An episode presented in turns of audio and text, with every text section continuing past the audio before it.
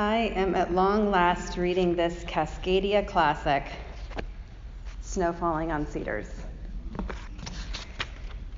And I am going to read a brief section, which is about where I am in the book. So I still have half the book. Please don't ruin it for me.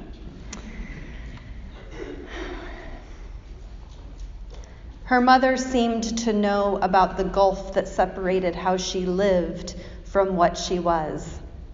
And what was she anyway?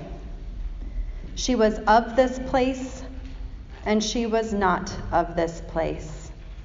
And though she might desire to be an American, it was clear, as her mother said, that she had the face of America's enemy and would always have such a face. She is Japanese American living on an island she would never feel at home here among the Hakujin, and at the same time, she loved the woods and fields of home as dearly as anyone could. She had one foot in her parents' home, and from there it was not far at all to the Japan they had left behind years before. She could feel how this country far across the ocean pulled on her and lived inside her despite her wishes to the contrary. It was something she could not deny. And at the same time, her feet were planted on San Piedro Island, and she wanted only her own strawberry farm, the fragrance of the fields and the cedar trees, and to live simply in this place forever.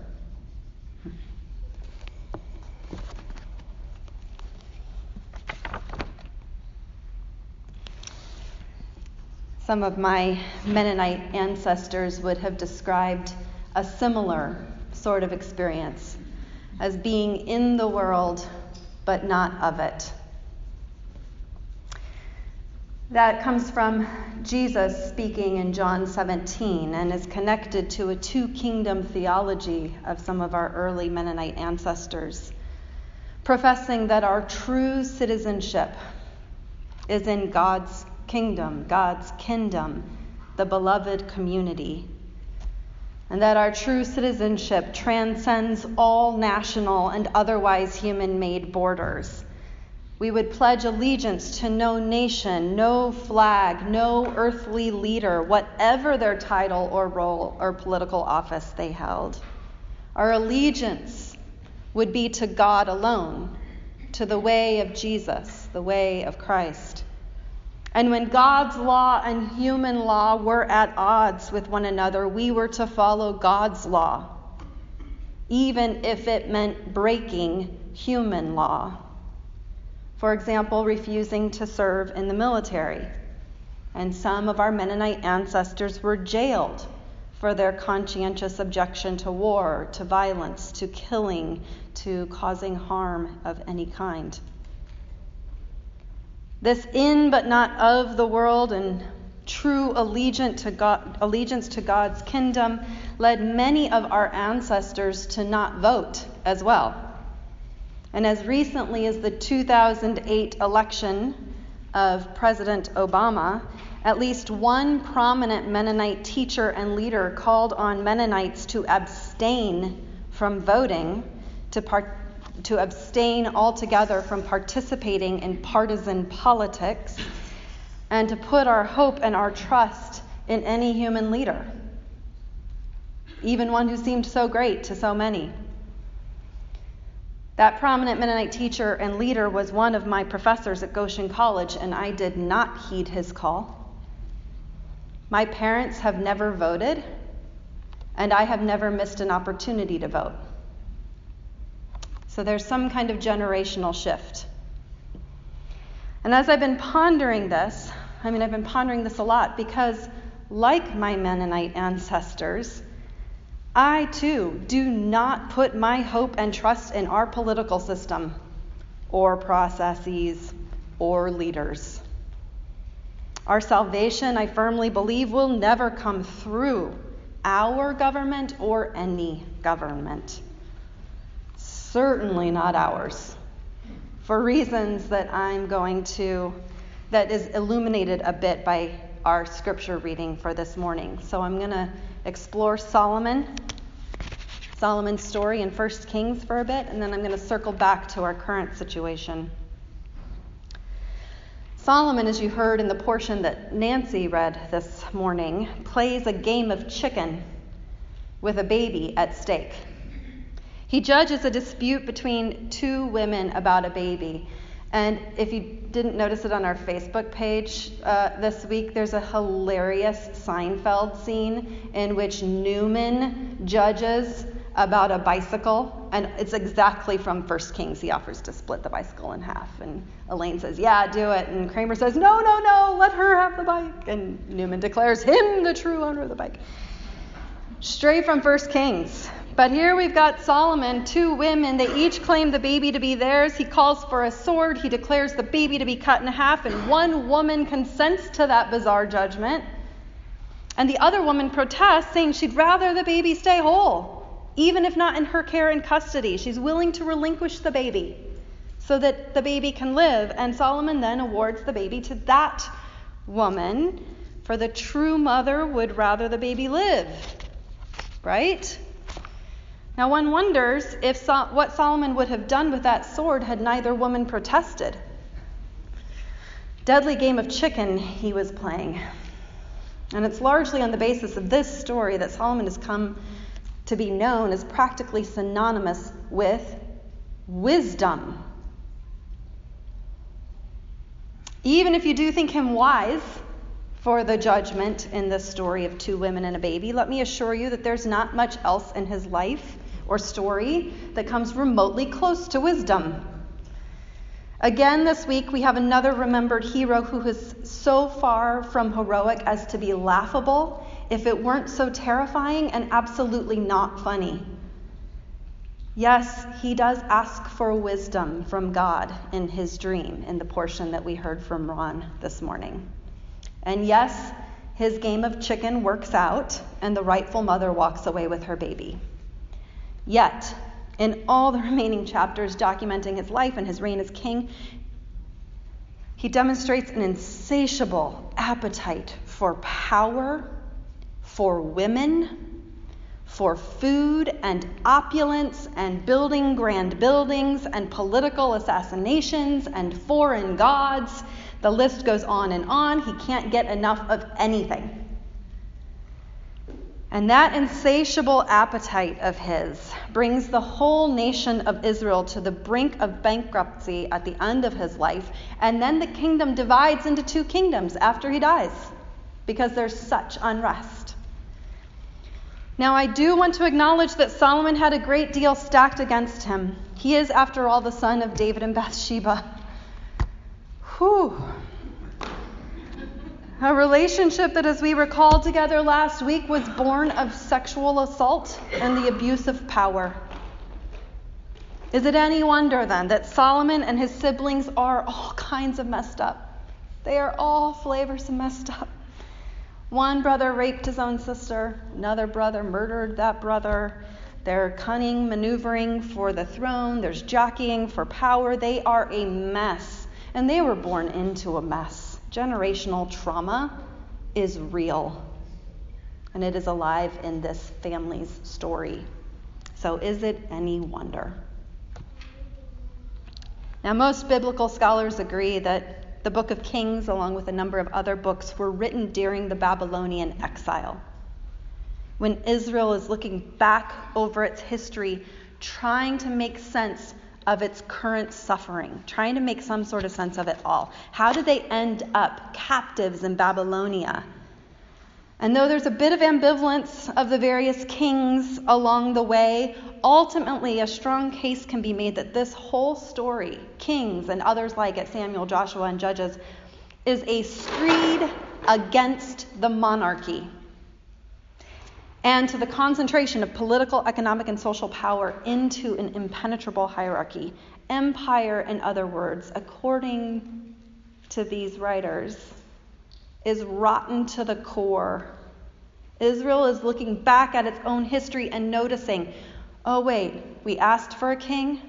We were warned not to ask for a king. We did so anyway. We got a king. we got a string of kings, and we got unfettered, wholly corrupted power. And look where we are now. No wonder we asked for empire and we got it. So we don't have to make much of a leap to our current situation, do we? Which is one of the things that I'm finding most striking about this fall um, in which we're spending time in the First Testament. These exceedingly tough and horrifying stories resonate with our own tough and horrifying world. And I'm not sure I would say that it's comforting to know this stuff has been happening for thousands of years. But there's something about this experience of really digging into the First Testament that feels really real and human and relevant.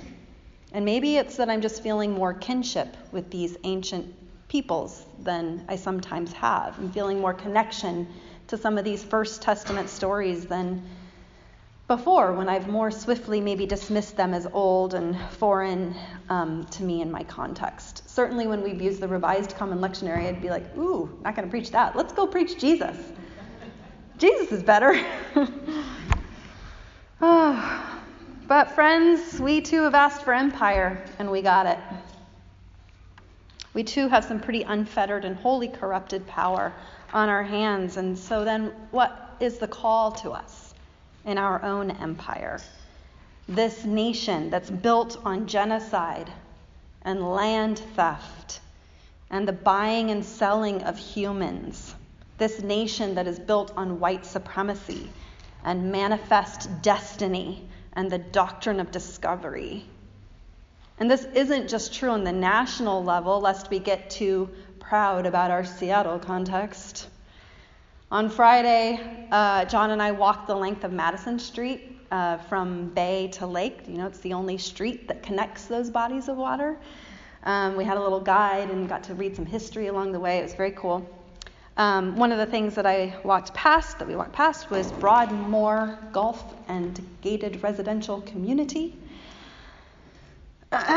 which until frighteningly recently had explicitly racist language prohibiting anyone but whites from golfing and living there and even entering its gates. And this led me down a whole path of looking at Seattle as a whole. Broadmoor's not alone in this. Uh, Lake City had um, explicitly racist language on the official books for a very long time. Many other neighborhoods did too. Ballard, I know lots of you live in Ballard, uh, Magnolia. Like, anyway, there's a whole list. And UW has an excellent online resource about these racial restrictive covenants across the city. In fact, they have the largest collection of any city in the U.S.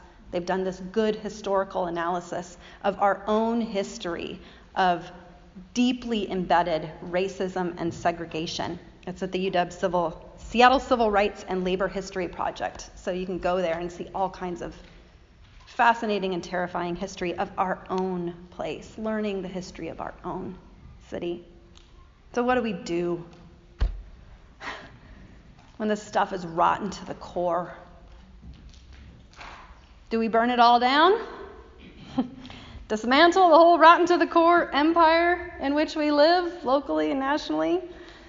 Or do we live in alternative communities and refuse to participate in that wholly corrupted empire around us, live as Jesus people, and structure our communal life together according to the deeply rooted and radical gospel of just peace? That's an option, and that's a choice that many of our Mennonite ancestors made as I said, pledging their full allegiance to God's kingdom here on earth, in but not of this world. But I've been pondering a variation on that foundational Anabaptist claim as I've been thinking about this generational shift between my parents and I. Uh, bigger than that, but. For me, I'm wondering if it's actually more illuminating to say, we are not of this world, but we're in it. The exact same words, just flipped the order, and it gets at the generational shift I think that I feel. We're not of this world. Of course we're not. I never believed that. I was taught from early on up we're not of this world. But we're in it. I'd be tempted by that separatist radical community vision if it weren't for my power and my privilege. Because this rotten to the core empire that we've got does an awful lot of damage to those who have been systemically and generationally marginalized, disenfranchised. Boy, more of that happening in our current era than I ever thought possible. Dehumanized and just generally othered.